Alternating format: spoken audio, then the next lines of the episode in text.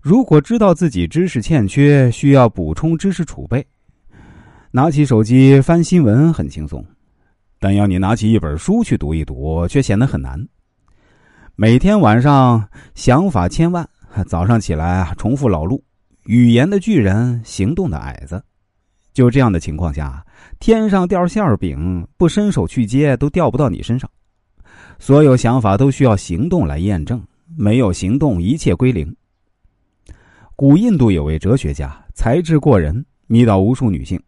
有一天啊，一位漂亮的女子来敲他的门，说：“让我做你的妻子吧，错过我，你再也找不到比我更爱你的女人了。”哲学家很兴奋，但是仍然理智的说：“让我考虑考虑。”哲学家拿出做学问的态度，把结婚和不结婚的优点和缺点呢，都分别罗列出来，却发现有好有坏啊！一时间陷入了苦恼，迟迟没有做出行动。直到一天啊，他得出一个结论：人面临选择而无法取舍的时候啊，应该选择自己尚未经历过的。不结婚的处境自己是清楚的，但结婚会是什么样的情况，他还不知道。于是啊，他决定答应那个女子的请求。哲学家来到女子家中呢，问对方的父亲：“呃，你的女儿呢？请告诉他，我考虑清楚了，我决定娶她为妻。”女子的父亲冷漠的回答：“你来晚了十年。”我女儿现在已经是三个孩子的妈妈了，这看似是个笑话，实际啊，这就是著名的布尔丹毛驴效应。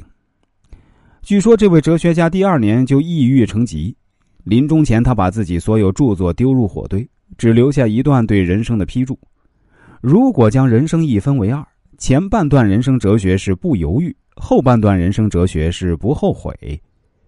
选择之前不犹豫，选择之后不后悔。这才是人生。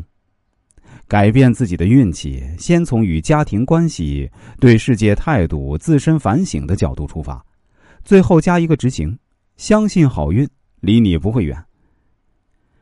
夹在压箱底日记本中发现一首小诗，刚上大学时写的，很应景，分享给行动力差的朋友。不知从何时开始，我就习惯了等待。等待命运的安排，等待机遇的到来。我原以为世间的事并不全由自己主宰，何苦拼命追求？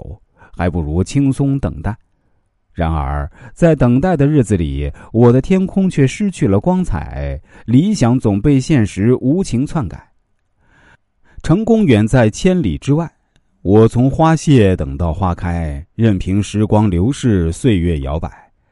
当所有人都拥有计划的春天，我还在原地徘徊。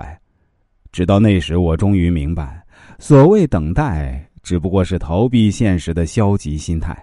有准备的人，才能受得机遇青睐。